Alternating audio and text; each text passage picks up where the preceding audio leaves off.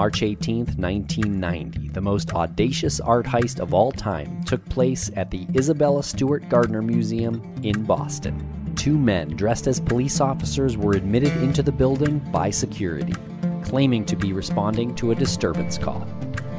In 81 minutes, 13 pieces of art were stolen. Among the portraits, stripped from their frames, were works by Vermeer, Degas, and Rembrandt. Estimated at half a billion dollars, the heist has been categorized as the largest and most frustrating of all time. Theories of their whereabouts and those who perpetrated the crime are abundant. In this podcast series, we will dig as deep as possible into the case, the theories, and the social and economic impact the greatest unsolved art heist of all time had on the community. This is Empty Frames.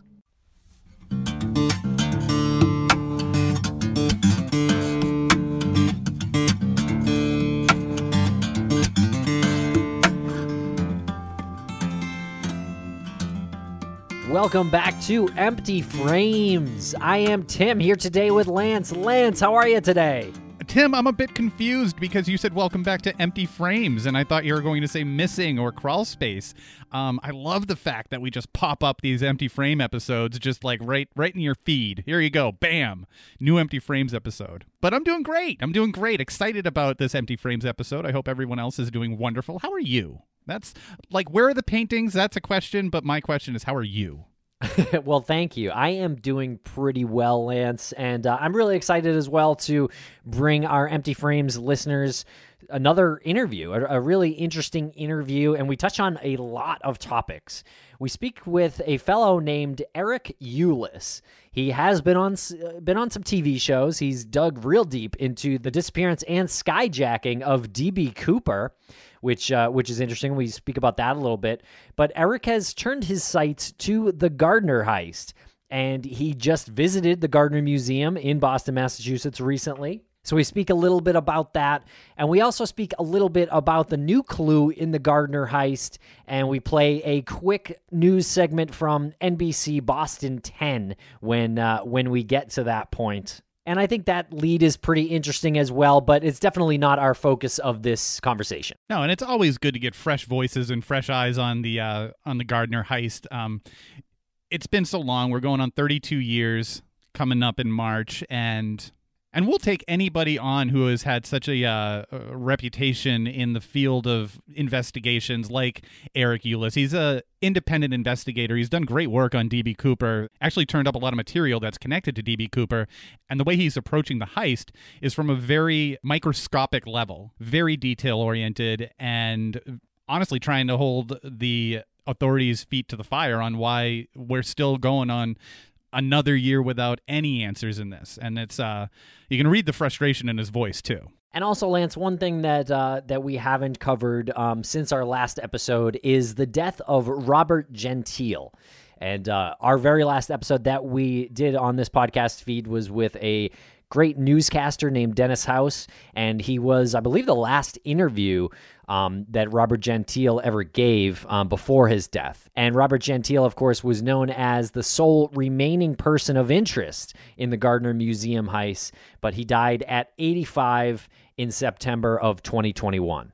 And the longer this goes on without any answers, Tim, this is what tends to happen with with any mystery. All of the people who have some connection to it, whether it's factual or not, or some knowledge of it, they start to they start to get older, they start to pass, and all of the questions are just that much harder to answer. Um, if there are people out there who know where the paintings are, which Eric believes that someone does know where the paintings are, uh, then they need to provide some sort of information because soon it's just going to be lost in the course of history. You're going to have another person pass and another person, and with them go the answers. And I hope you enjoy this interview with Eric Ulis. And check out his website, ericulis.com. That's E R I C U L I S.com. And he's done some writing about the Gardner heist on there as well as DB Cooper. So it's an interesting site, and you get to hear a little bit of his background as well. So thanks a lot for listening, everybody. We do hope to be back on Empty Frames pretty soon, actually, with a, uh, a follow up interview in the next few weeks.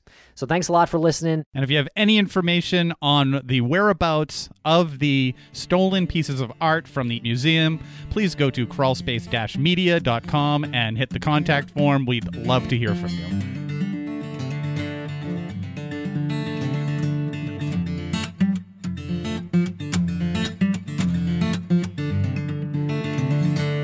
Welcome to the podcast, Eric Ulis. How are you today? I'm doing very well. How are you guys? We're doing excellent. Uh, great to have you on. If anyone is familiar with you and your work, uh, they know that your primary mystery that you cover is DB Cooper. And if anybody's aware of my absolute loathing of the DB Cooper mystery, they're probably wondering why you're on, especially on Empty Frames. But anyway, that's joking aside. Well done with everything, and thanks for coming on.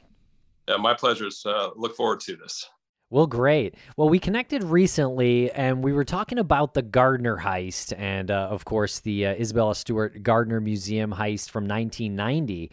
And you recently visited the Gardner Museum. Can you tell us what uh, your experience was like? As you noted, my my experience has been primarily in the DB Cooper case for the last 14 or so years uh, but that I've been involved in some uh, newer projects. One of which is the Gardner Museum heist, and that's that's an, uh, a mystery of particular interest to me. But uh, uh, so I've started digging into that quite a bit recently, and as you noted, I was actually in Boston a couple weeks ago, actually, and got an opportunity to tour the uh, museum for the first time, which was spectacular. And you know, I'm one of these guys who thinks that, you know, obviously digging into FBI files and police reports and, you know, talking with people, witnesses, this type of thing is great, but there really is no replacement for actually stepping into the scene of the crime, so to speak, and uh, you know taking it all in and trying to conceptualize it because i think that's just a big part of any cold case whether you're talking uh, the gardner museum heist or something else like the db cooper case you know i try to put myself in the shoes of the culprits and try to uh, kind of think through what would i do if i was that person. And obviously viewing the uh, gardner museum having an opportunity to see that place which is spectacular of course by the way and i would recommend anybody who's in boston to check it out uh, no, it, it went a long ways towards giving me a, a really good, solid feel for what happened, and or at least what I believe happened, and uh, and I think that that lends itself, frankly, to uh, to creating a somewhat better understanding, and, and to that end, hopefully, uh, ultimately solving this thing, figuring out where this where this artwork is. And you did. Um, you were so excited when you went to the Gardner Museum, and I remember you texted us, and you were like, "Anthony Amore just welcomed me with open arms, and he took me out to dinner, and uh, we had some drinks, and uh, he he just uh, regaled me with all of this Gardner heist knowledge. Uh, that's really impressive that you got to know him so well." yeah, I think probably ghosted is a more accurate term, but we can roll with that. oh, okay. I'm sorry. I must have misinterpreted the email. it sounds badass, but uh, no, I, I have talked with Anthony and I have communicated with him uh, via email as well. Uh, that said, uh, it's been largely one way uh, for the last at least few weeks, um, you know, leading up to the time that I was there. Uh, I, again, I think the term is ghosted. I think that's an accurate term, which is a matter of some frustration. But hey, I don't take it personally. I get it. I mean, I'm sure the guy has all kinds of people reaching out to him. Uh, but uh, that said, that's the truth of the matter. Uh, no uh, drinks and no private tour or anything of that nature of the Gardner Museum. For the people who are listening who are um, passionate about the Gardner heist, can you give a little background on the work you've done searching for an answer in DB Cooper's mystery so that they can sort of get a sense of like your pedigree? As I mentioned, uh, I've been familiar with the DB Cooper case, which is a skyjacking that took place in November of 1971, unsolved. It's the only unsolved skyjacking in U.S. history. Tall and short of it is a guy shows up on a jet in Portland, Oregon, uh, skyjacks it as it's flying up to Seattle, Washington, which is a quick 36 minute flight. Uh, bring ostensibly carries a bomb on board and says, "Listen, I want two hundred thousand dollars in cash, four parachutes. Uh, once we land in Seattle, if I get that, I'll let all the passengers go." Uh, the authorities delivered. They delivered the four parachutes and $200,000 in cash. DB Cooper let the uh, passengers go in Seattle. Uh, the three pilots, of course, stayed on board the jet, and one of the flight attendants as well stayed on board the jet. Uh, the, the plane took off uh, from Seattle, uh, uh, heading toward Mexico City, but there was a refueling stop uh, scheduled in Reno, Nevada. and about half an hour after the jet took off from Seattle, with the three pilots on the flight deck and all and also the flight attendant at that point on the flight deck, so there was no one in the back of the jet. Uh, about half an hour after taking off from Seattle, uh, DB Cooper put on a parachute, tied the money to his person, and jumped from the jet, never to be seen or heard from again. So, uh, to this day, they have no idea who DB Cooper was, his real identity. They don't know whether he lived or died. Uh, there's a lot we don't know about the the guy. There was a portion of his ransom, six thousand dollars of which was found uh, very mysteriously uh, about eight years after the skyjacking, uh, buried in the sand along the Columbia River there in the Portland, Oregon area. Uh, and that's about it. But it's, it's a case that I uh, started investigating uh, years ago. And it's just one of these things that started out as a guilty pleasure, but ultimately just grew into something much bigger. Ended up writing a book about it, ended up headlining a History Channel show about the that premiered in was 2020, November of 2020. Uh, also uh, appeared on uh, Expedition Unknown with Josh Gates in the last several months. Uh, part of another uh, streaming service. Service.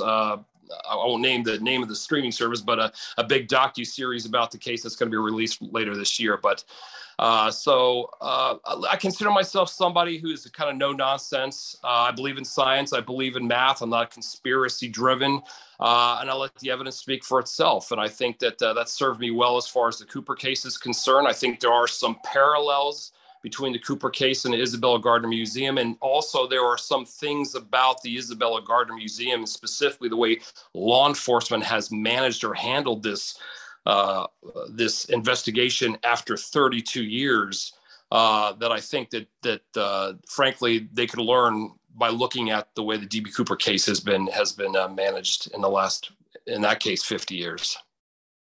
Oh, interesting. I'm curious um, wh- what it is. Any uh, anything further on on that? What could be learned by the DB Cooper investigation for the Gardner investigation?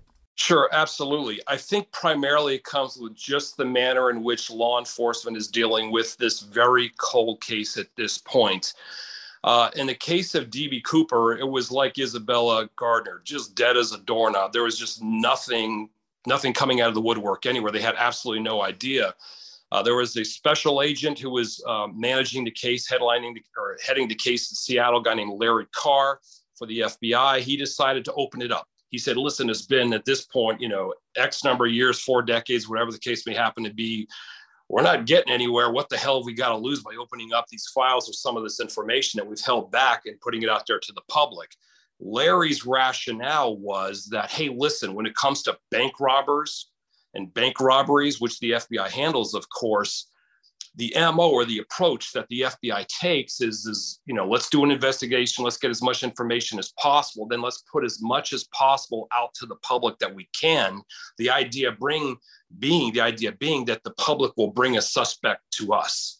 And they've been very effective as far as that goes. So you know special agent larry carr rationalized you know what the hell let's let's look at the db cooper skyjacking it's essentially a bank robbery in the sky let's get as much information out there as possible to the public four decades on and let's see what comes of it all.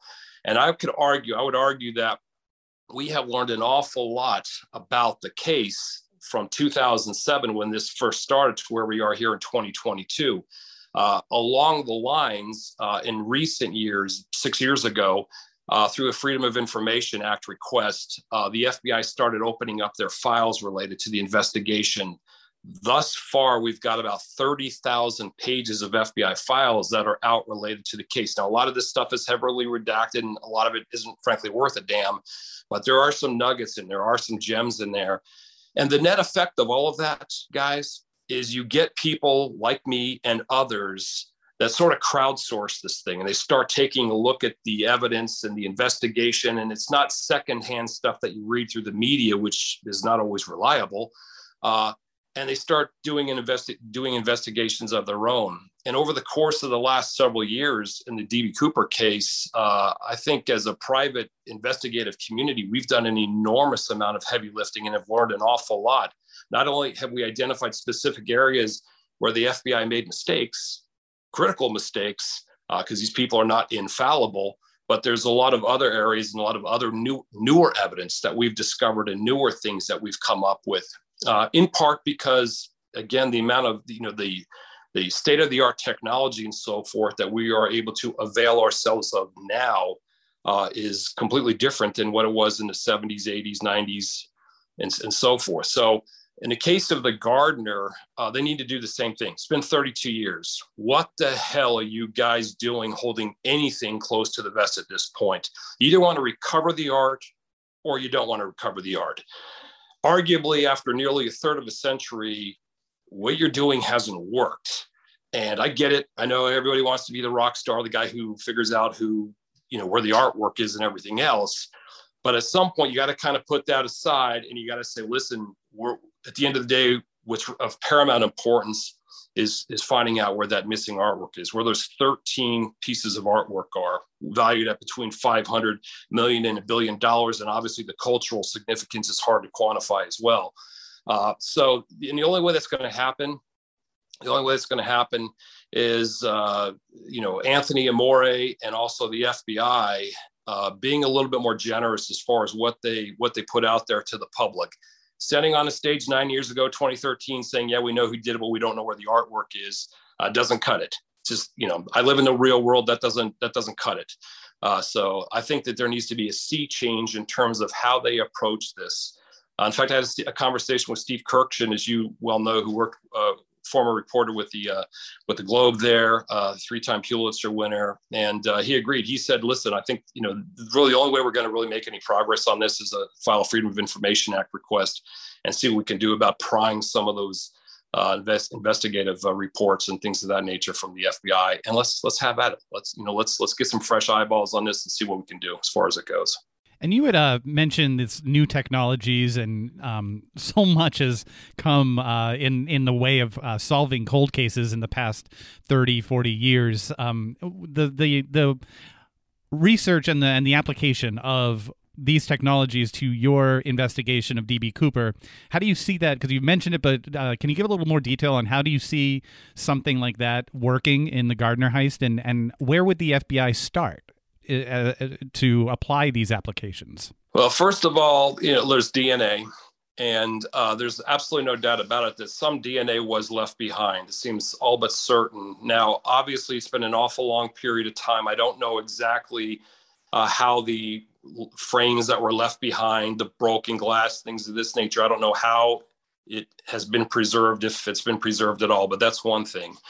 Uh, one thing, and I'm just thinking off the top of my head here, uh, is the how the um, the art how the artwork, a couple of those pieces of artwork were actually cut from the frames.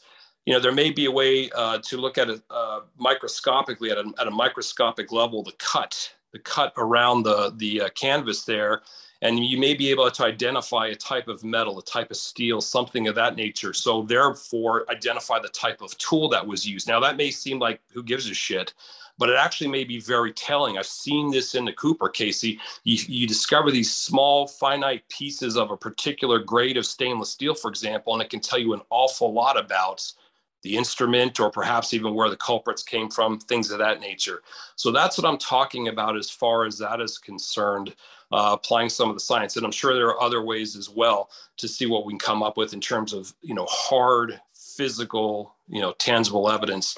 Uh, not to mention things like, I know I'm kind of jumping ahead a little bit here, but those those paint chips. I know that you know some of the paint chips uh, were submitted to, uh, I guess probably Tom at the, or uh, it came through came through uh, Youngworth and uh, ended up going to Mashberg or something like that. But one way or the other, somebody looked at these old paint chips, McCrone Laboratories in Chicago, whom I'm very familiar with. They actually did a lot of analysis regarding to the DB Cooper case, world class people. Uh, you know, perhaps there's something that can be learned from looking at that in a little bit greater detail as well. Again, some kind of DNA, or you know, maybe whoever you know etched off that those paint chips or whatever. Maybe there's something left behind there at a microscopic level that can tell us something about again the type of instrument. Perhaps there's pollen or something of that nature on on those chips. I mean that's the kind of research that i'm talking about here. And again we're 32 years out man. I mean like you either gonna you're either gonna sit here and just talk about this shit or we're actually gonna you know avail ourselves of some of the technology and things that we have in 2022 and uh, see what we can learn. And then at the same time also put boots on the ground and start you know start searching for this stuff yeah, that's super interesting that you're talking about trying to identify the uh, instrument that was used to cut out the paintings. And I guess I always assume that that section of the paintings um, were in evidence with the FBI. Uh, is am I wrong in assuming that, or or is that the case, or is it in evidence with like maybe the Boston police? Well, my understanding is that that's actually sitting up in the museum right now. I think uh, Amore has at least one of the frames, you know, one of the uh, Rembrandts, uh, the frames for the Rembrandts with, the, or I should say, not the frames because the frames are on the wall, but the uh, the stretcher, uh, and that there are like remnants of the original canvas kind of around the outside. That's my understanding. So, I mean, that that's the kind of stuff where that really should be in evidence with the FBI or law enforcement. It should be preserved in the, uh, under ideal conditions.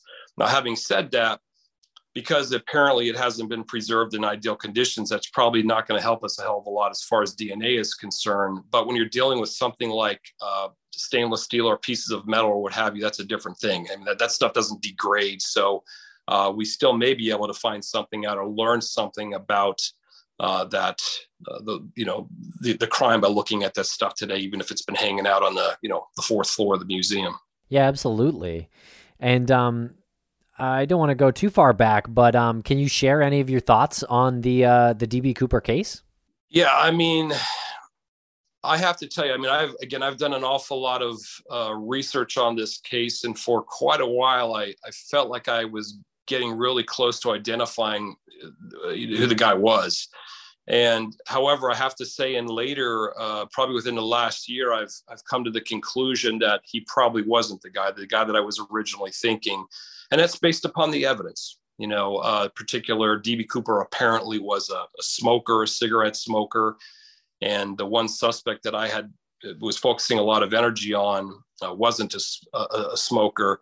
Uh, fortunately for me, this suspect uh, recently passed away. He died in January of 2001, so just over a year ago, and he was 94 years of age at the at the time he passed away. But I actually got a chance to to speak with him and uh, communicate with him. So uh, you know that highlights the importance of not wasting time. For example, in the Gardner Museum heist, because the more the time goes by, people die, and that's it.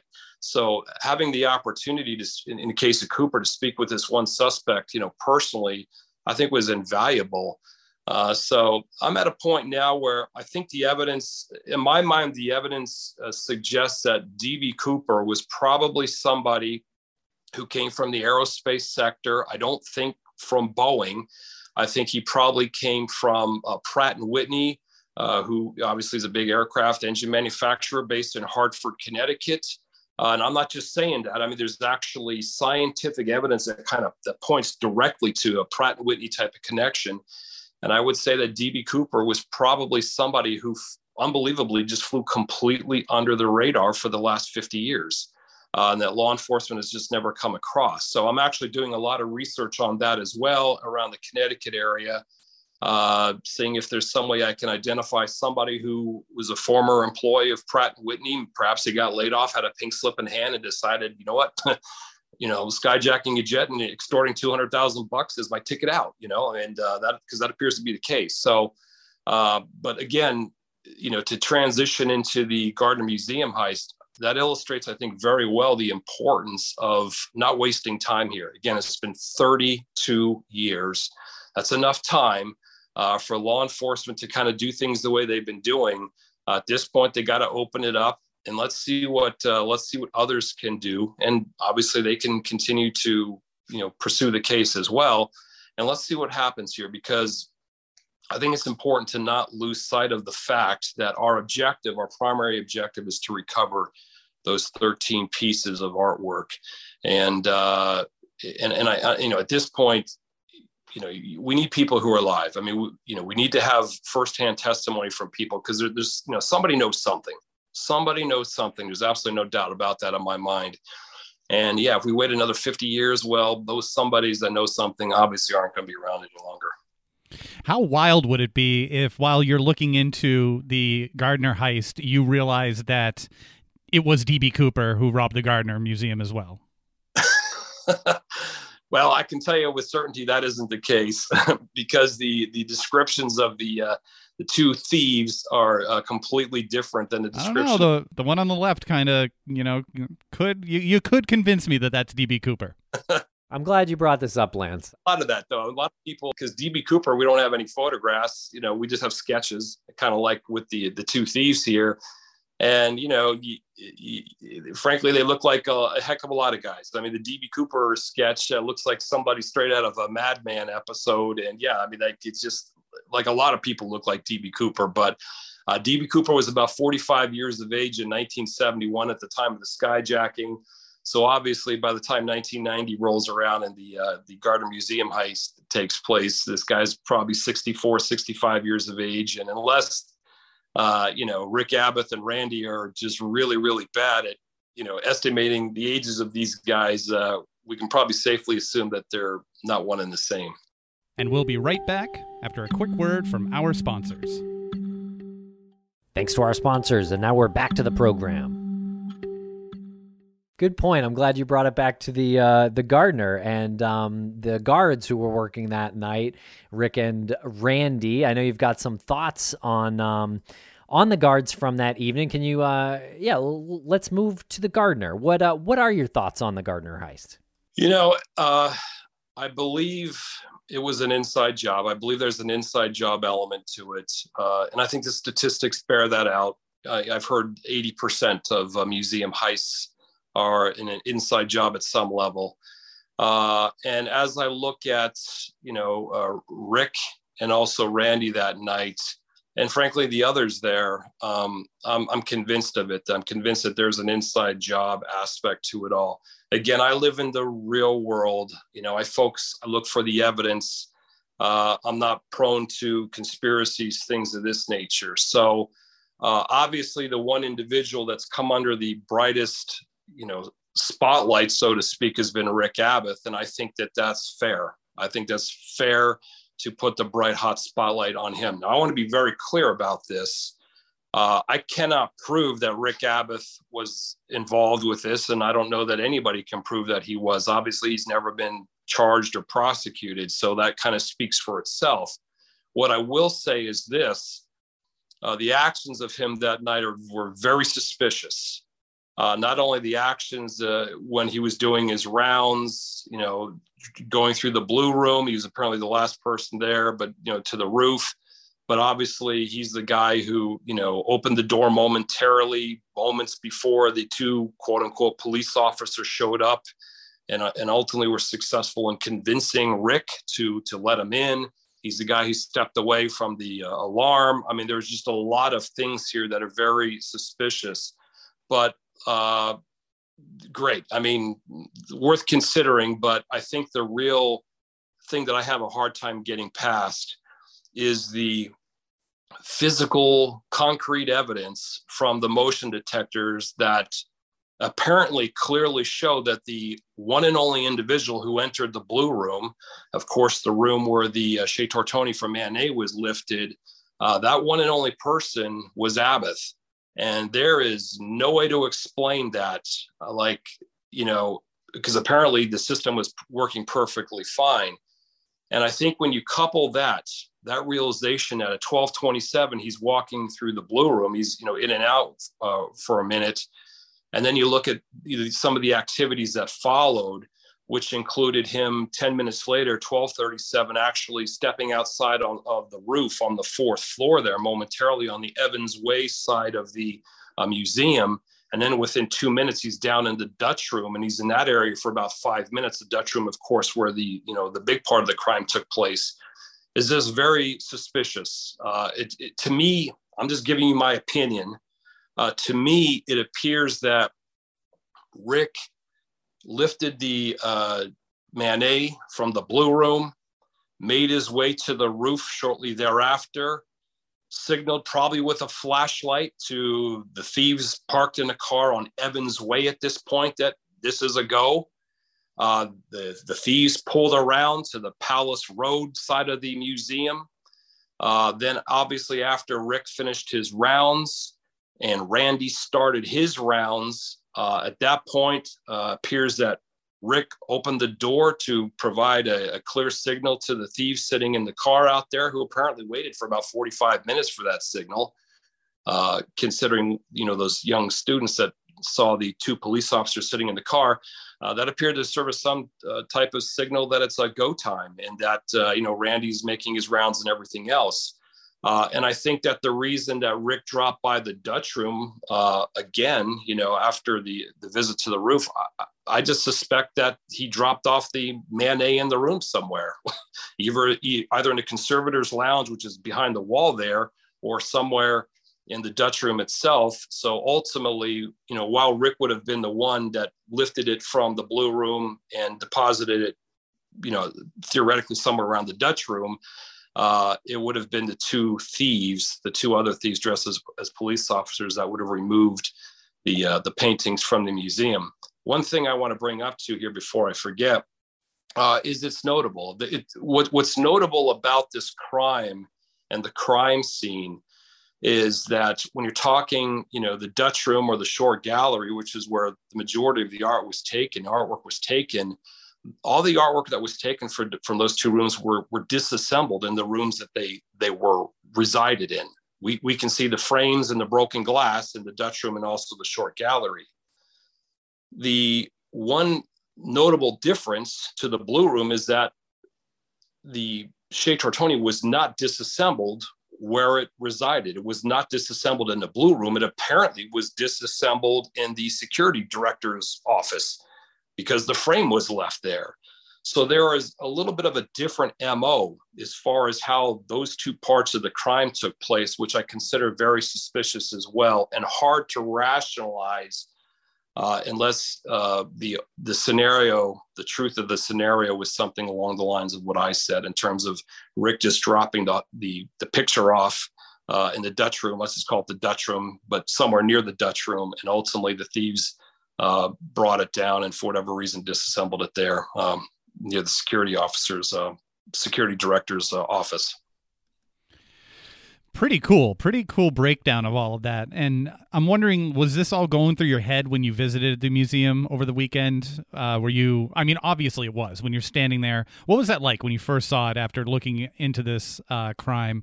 Um, take us through those moments like going into the museum and, and finally seeing them you know, the thing is, uh, obviously, I had seen a lot of pictures of that uh, center, you know, lush courtyard area. So that looked totally familiar. And I was also very familiar with the layout of the museum. So I felt comfortable as far as that was concerned. I knew where the stairs were and the rooms and all this type of thing.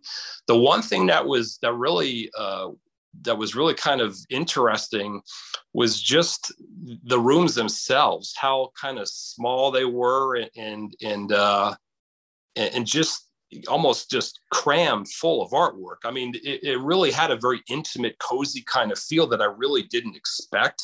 Each of the rooms, especially some of the smaller rooms, smaller galleries, uh, so that was one of the things that I noted, which was kind of fascinating. And I tried to imagine what it would be like to negotiate those corridors in those small rooms at night when it's dark. And that also gets me thinking, yeah, these guys were kind of familiar with this place. They knew what they were doing. The other thing that impressed me was just the sheer amount of art. And I and again, it's been brought up before. This is nothing new. Uh, just this the thought crosses my mind what what possesses them to take the pieces of art that they took? You know this is a short gallery you know the finial. I mean it's you know it's just one of those things where this seems kind of like an odd eccentric mix of of art but but where these things were located and trying to come up with a common thread that kind of ties in with all of it is a little bit difficult to do. Uh, so at the end of the day it almost appears to me like you know the dutch room was obviously the target. The rembrandts were clearly the target. Uh, the other stuff i don't know. I mean maybe that's just kind of like what the hell we're here let's just grab a little extra stuff. I don't i'm, I'm not sure. I don't know. But it's it was definitely uh, it was definitely eye opening from that perspective, and also considering that these guys were there for 81 minutes. They're there for 81 minutes without a care in the world, apparently, taking all the time in the world. Uh, that definitely does give one the impression that they were not at all concerned about the cops showing up. And, you know, which again seems to suggest that perhaps, you know, that seems likely that there's some sort of inside job aspect to it. Uh, also got me thinking, to be perfectly honest with you, how do we know that the two guys that showed up weren't actually real cops, just crooked cops? I mean, they had uniforms. I don't know. They they, had, they would have had radios. I mean, how dare you, Eric? What's that? The boys in blue in Boston, they would never, there's never been a corrupt Boston police officer. You know, it's one of those things where it's Take like, Take that back. I, I definitely am not going to assume that, that there weren't a couple crooked cops involved with this, or maybe one of the, one of them was, a, was a crooked cop. The other guy was just somebody else. But no, it, it definitely, uh, it definitely helps kind of put it into perspective. There's absolutely no doubt about it. And uh, no, I, you know, and, and also it's just very impactful, frankly, as you well know, you know, walking in there and seeing these empty frames on the walls. I mean, it's just, uh, wow, it's just, it's just a powerful thing, you know, and I'm not somebody that's like just a real appreciator or lover of art, but I got to tell you, man, I was really getting into like looking at these things close up you know the one rembrandt that they still have there and the other paintings there it was spectacular and actually, I took the opportunity to shoot down to New York City a, a couple days later and went to the Met and checked out, uh, you know, the, the uh, Rembrandts that they have there, the Vermeers and, and uh, other Manets and so forth. And uh, I certainly got a, gained a much greater appreciation for the uh, the enormity of, of the crime and, and these masterpieces. But uh, yeah, that's all stuff that man you only you only pick up by actually going there in person. Yeah, the cultural re- relevance um, of the museum is is off the charts, and uh, it's endlessly fascinating to walk around in because it is a crime scene. And you know, you mentioned that those 81 minutes, it is something to think about when you're walking through there. It's like you can you can easily see every single piece of artwork in 81 minutes if you really want to in there. You know, so what were the thieves doing with all that time? But you mentioned the word of the day, Eric, and it's finial. Um, did you did you see the news report um, from back in November of 2021? There was a jeweler from Boston named Paul Calantropo who said that he was shown the stolen finial by his ex friend Bobby Donati. And we're to play a uh, quick news clip about that right here. Three decades, a new clue in the Isabella Stewart Gardner Museum heist. A jeweler now coming forward, linking a longtime suspect to one of the pieces of stolen art. The case has had dozens of leads, as you know, but ultimately, the location of 13 stolen works of art remains a mystery. Our Tim Caputo taught, caught up with the appraiser who may be able to answer some of the unanswered questions about the stolen art, Tim. Well, Shannon, he's retired now down in Florida, this former appraiser. We tracked him down there in Florida, and he says he was shown one of those stolen items just weeks after the heist. He hasn't spoken publicly about it in 30 years until now. All these decades, everyone's been focused on the missing paintings from the Gardner Museum heist, but it's this small flagpole topper called a finial that might be the final piece needed to solve this puzzle. I mean, it's not one of a kind. It's, uh, I mean, it's it's pretty valuable now. It might be worth you know, forty or fifty thousand dollars. But back then, it probably was worth ten. Paul Calantropo appraised fine art and jewelry in Boston for nearly fifty years, and he says a month after the heist, an old friend, Bobby Donati, who also happened to be a career criminal connected to the mob, showed up at his downtown shop with that eagle finial. And uh, he's like, you know, hey, Paul, what's this worth? Everybody knows what this is. Everybody knows where it came from. It's it's and it's not that valuable to begin with, but now it's really worthless, you know. Despite the encounter, he didn't go to police right away because, as a good appraiser, the other thing he values is his life. This guy was also uh, associated with people who uh, murdered people for a living, you know. So it was that was out of the question. A year after the Gardner heist, Donati was murdered at his home in Revere. Calantropo says he finally went to the FBI around five years ago. No, I know they didn't know about Bobby because when I first talked to them at the museum with uh, the FBI and Anthony Amore, uh, and I started telling them things. They were breaking their uh, arms, writing notes down, and they were super excited. Donati has long been on the list of potential suspects, and a few years ago, the FBI said they identified the two men involved in the heist and said they're both dead, but the feds wouldn't name names. The FBI is now just focused on finding the art, as is Calantropo, who's finally talking publicly about this encounter with Donati, hoping that day won't be the last time he'll see the finial in person. You know, I'm 70 years old. Uh, it breaks my heart not to see that stuff on the wall. Now, I reached out to the FBI's Boston office. They wouldn't confirm or deny Calantropo's story or really anything about Donati or even the heist, saying this is all part of an ongoing investigation. But they also wanted to remind everyone there is still that $10 million reward for information leading to the return. Okay, so Eric, what do you make about this uh, latest lead in the Gardner heist? I don't think it's worth a damn, to be perfectly honest with you. Uh, I'm highly sus- I'm highly suspect of uh, any kind of uh, you know witness testimony like this decades after the event. Uh, again, and this this isn't just me, you know, voicing an opinion. Uh, I can apply some of the skills and, and the skill set that I uh, have gleaned and learned from my from my years of experience in the DB Cooper case, and I can point to a lot of similarities. Uh, for whatever reason, there are always people years after the fact who you know want to claim that they were the culprit or they knew the culprit or they happened to see something or come across something you know for whatever reason. And you know obviously every one of these people and every one of these confessions and pieces of testimony cannot be accurate. By definition they all can't be. In fact they none of them may be. So I don't know what that tells us about the human condition and the need for some people to, you know, I guess kind of be known for something in life. I, I don't know, or, you know, to be associated with something, but I'm, I'm just highly suspect of that. Part of it too is uh, part of the reason for that is uh, irrespective of what the FBI and what Amore say, I, I just don't think organized crime was involved with this thing. I, I, I look at this thing I approach it with a completely open mind, and I just uh, can't find a single piece of credible evidence pointing to anybody in organized crime with being involved in this at any level whatsoever. And and and, here's here's the thing, like there's been a reward five ten million dollars it's 10 million dollars now plus an immunity deal on the table for lord knows how many years the only people that cannot avail themselves of this are the two guys who lifted the art. Everybody else, we're good. If you purchase the stolen art or a por- portion of the stolen art, you can return it. You're not going to get prosecuted. And you're going to become rich, and you can go to Vegas and live out your life drinking, you know, pina coladas out there. The fact that absolutely nobody has taken advantage of that deal is stunning. Not to mention, there have been organized crime figures that have done decades of time in jail. There have been other organized figures who have literally died in prison, others that could have died in prison.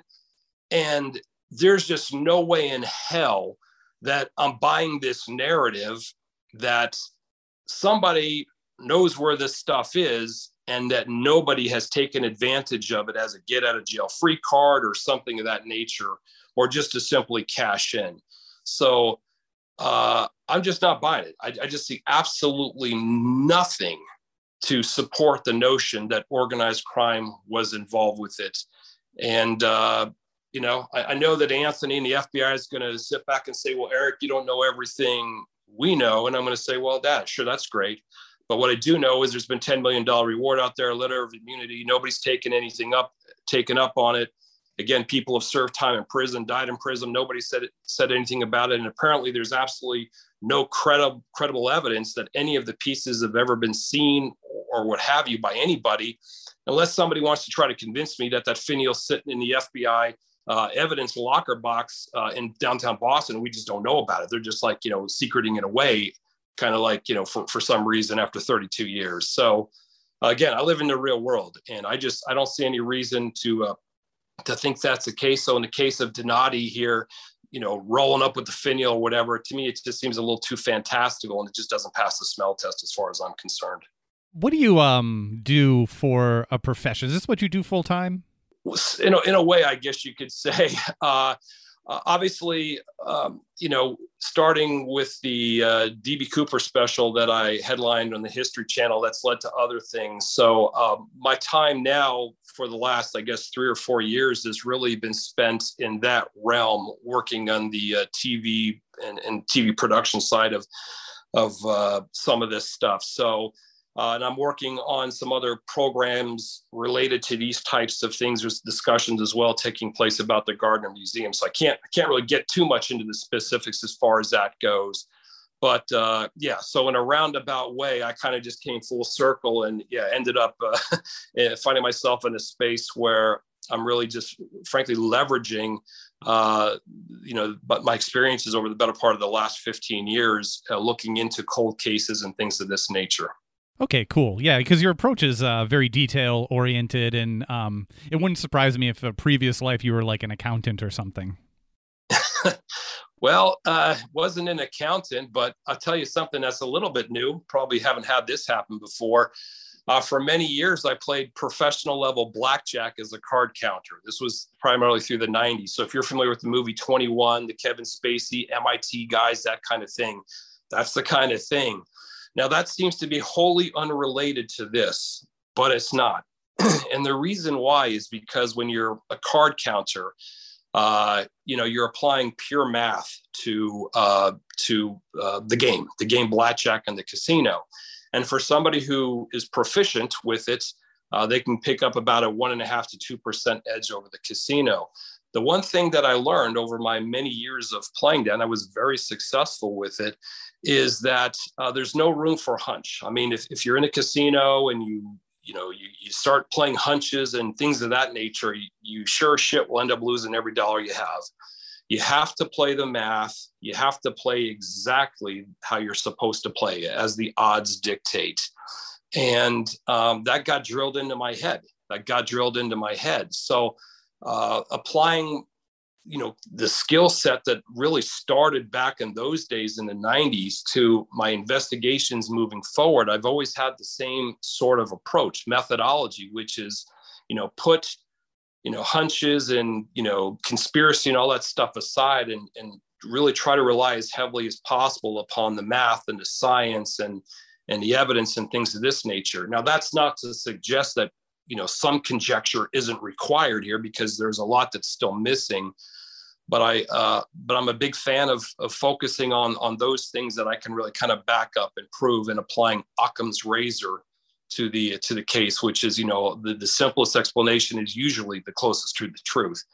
And uh, so just taking that type of approach and so forth it's actually uh, done an awful lot in terms of contributing to how I approach these cases and shaping the methodology that I apply. Interesting. Um, I, I I am kind of a stickler about one thing, and uh, and it is it is that that I think it's a fact that it's organized crime that pulled off the heist because there's two people involved. You know, so I kind of think saying it was organized crime is also a little bit of a cop out um, because that could just mean two people who've never committed a crime before happen to be uh, organized, at least to some degree, the evening of this heist.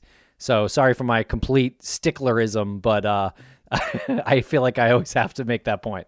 Well, I think it's fair to say that as far as uh, the FBI and Amore are concerned, you know, when they talk about organized crime, they're talking about it in a somewhat more traditional sense. TRC, TRC Auto Electric, you know, Donati, Gentile, uh, Bobby Guarente, you know, the, the, usual suspects, you know, and um, and I just don't see it. I just I don't. There's, there's nothing in my mind that actually substantiates any of that. I realize that you know Guarente's widow said this, and you know you know, uh, Reissfelder's brother said that, and you know, the ex sister-in-law said something else. I mean, I realize that, but you know, great. You know, a lot of people said a lot of things about a lot of things, and you got a lot of money that's on the line here. So, how do you really know what the hell the motives of these people are?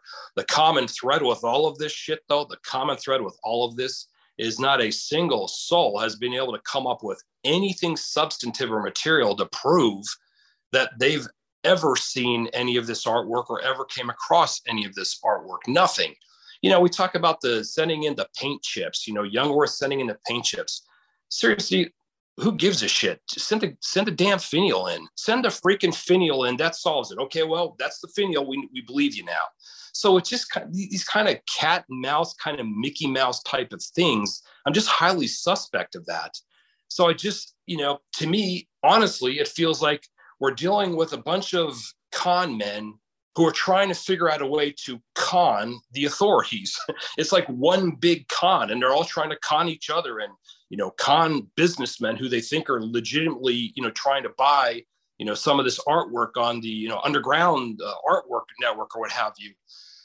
And it, to me it just the whole thing just stinks to high heaven. None of it passes a smell test. I mean at the end of the day you know artwork talks bullshit walks. Where is it? 32 years. I mean there's nothing substantive or credible that anybody can point to uh, that i'm aware of that indicates anybody has any idea where this stuff is.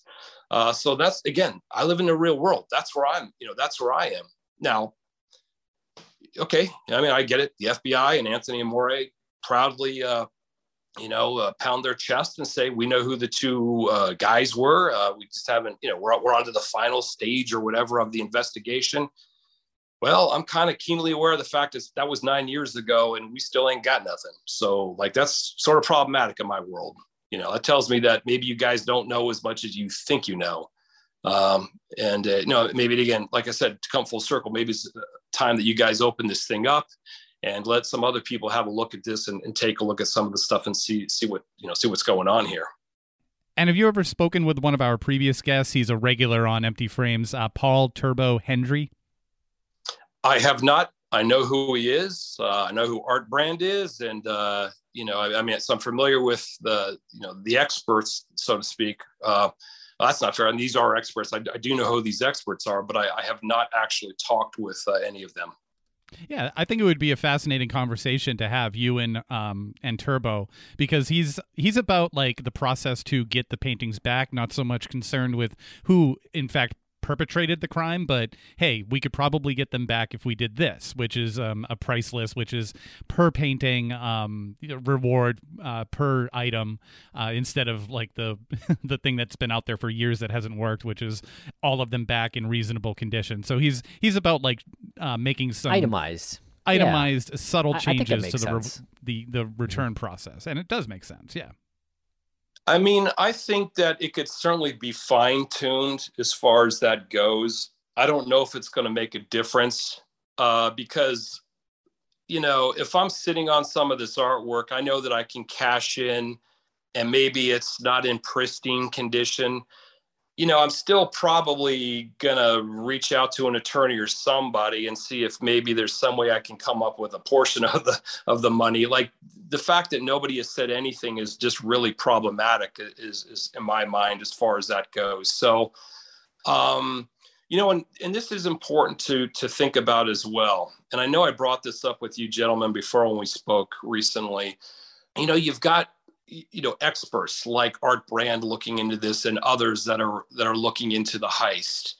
And they've almost sort of advocated to a certain degree getting them you know them being more involved with it instead of just anthony amore and the fbi the thing about it is part of it, I'm not so sure that the experts are really going to help us solve this, the, the, art recovery experts. And the reason why I think that is because the art recovery ex, experts are outstanding as long as that artwork made its way into the traditional underworld channels related to the art trade, illicit art trade.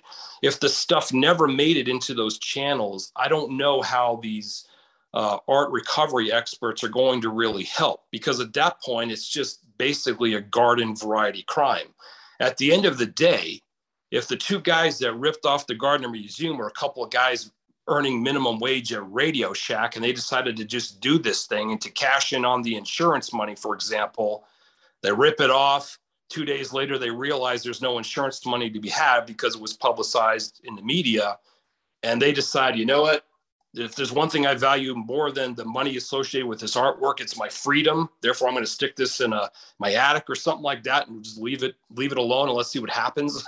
Uh, how, how is it ever going to get found by you know the quote unquote art recovery experts. What is I, I would argue that the person who would actually be best positioned to find it would be one of the aforementioned Boston police officers, not not a corrupt one, but a, you know somebody somebody a little more local, like a, a local law enforcement official, or or even just you know, frankly, a, a sleuth, an internet sleuth, or somebody like that who just does some prodding around. So, you know, I and I also point to the fact that it's been 32 years and we've we we have experts like art brand and others that have been looking at this thing and you know have played certain roles in trying to recover it and nothing has come of it. Nothing has come of that. And to me it's almost sort of an indication of okay well perhaps the reason nothing has come of it these these investigations by these experts these art recovery experts is because we're just looking in the wrong spot. I mean again that artwork is not floating around in those channels. It's just not there. It's somewhere else. So uh, that's something worth keeping in mind as well. I'm of the opinion, and I think the statistics bear it out, that the artwork never left the United States. Uh, I also think the statistics bear out that the artwork is probably in Boston or very near Boston, somewhere around the New England area. And I also think that it's unlikely that the artwork was uh, separated. I, I, if I had to hazard a guess, I would say all 13 pieces or together. And the reason why I say that, again, is because we've heard nothing about any of these pieces anywhere. And it just stands to reason in my diseased mind that if you've got, you know, all of a sudden pieces fl- flying all over the place among, you know, being trafficked among several different unsavory individuals all over the place, I'm just having a really hard time, guys, believing that nobody said, you know what, yeah, I could use five million or a million or whatever right now to turn this stuff over, a portion of this artwork over. I, I just have a really hard time with that. What's your next step? I'm glad you asked that question because there is a next step. Again, the, the objective, the, let's identify the objective. The objective is to recover the art. That's the first thing. Let's recover that art or, or some of the art or whatever we can come up with. So that's the first thing. I think we have to start looking uh, at other suspects and the only reason I say we have to start looking at other suspects is because we have to start searching somewhere. We got to get boots on the ground. We got to start putting holes in the ground. We got to start tearing out walls. We got to start looking in dark, creepy attics and storage facilities and things of that nature. But we have to start somewhere. And I think working with, you know, looking at exploring other suspects I think is a good way to go about it because it may provide us a sense of some direction or somewhere to start you know, I'll give you an example. Brian McDevitt. Brian McDevitt uh, is somebody that the FBI and apparently uh, uh, Anthony Amore have written off. Said no way in hell Brian McDevitt was involved with this thing. I'll just tell you what I, have looked at McDevitt in, in a lot of detail. And for those of you who don't know, McDevitt's a guy who tried doing the same damn thing 10 years earlier, 1980, at the Hyde Museum in New, New York and failed. Did a couple years in jail and, you know, whatever. Uh, I've looked at Brian McDevitt in, in a lot of detail here, and uh, I can say that I've been unable to come up with anything to eliminate this guy as a suspect. Uh, and there's a lot of circumstantial stuff that points to him as well. Now, McDevitt's no longer alive. He apparently passed away in 2004, but he's the kind of guy, he's the kind of guy that I think I would be looking at very closely and, and his relationships back then very closely to see if they know anything. Uh, McDevitt had uh, a girlfriend that he dated back then, 1990. Fortunately, she kept a very detailed diary of what was going on at that time, unbeknownst to her, you know, during the heist. Uh, and there are a lot of things in that diary that that I think are highly suspect. That I mean, definitely uh, are worth considering. So to sort of categorically dismiss a guy like Brian McDevitt out of out of the out of the realm of suspects just doesn't make any sense to me.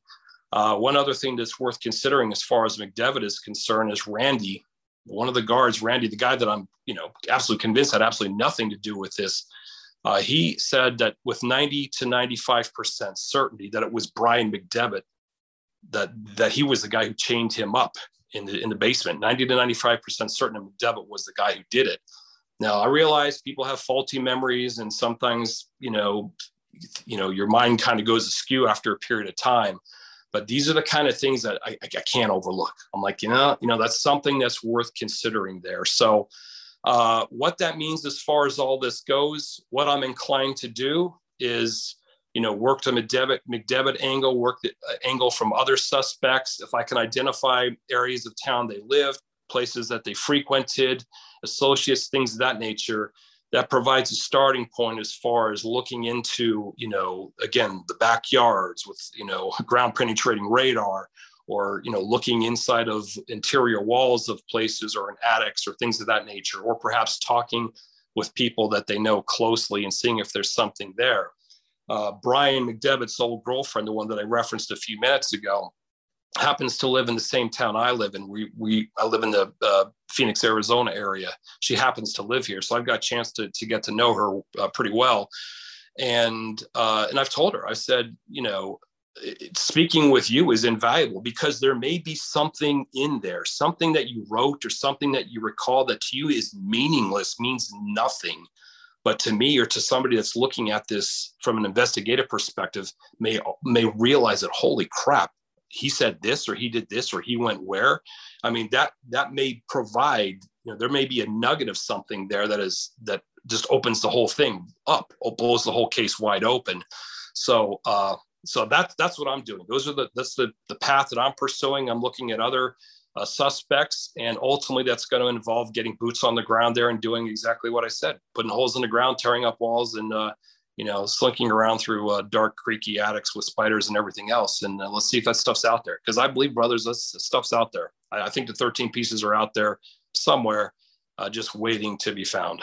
Great. Well, thanks a lot for uh, for sharing your thoughts um, with us here today, and uh, we really appreciate it. If you need any help with anything, please let us know. We will certainly uh, lend our assistance wherever we can. And uh, I think it's a great thing that you're looking into new suspects. Again, let us know if anything uh, comes up. And whatever you do, don't look into my dad. well, fair enough. Okay. Well, awesome. Thanks so much for joining us. This has been a great conversation. And yeah, if you need any help, of course, like Tim said, we're here for you. And um, anytime you have a development, let us know. If you feel like it's uh, show worthy, we'd love to have you back on. Uh, perfect. I appreciate it very much. It's been a lot of fun and look forward to uh, being in Boston again shortly. And uh, we'll all go out and grab a few beers and talk about this thing.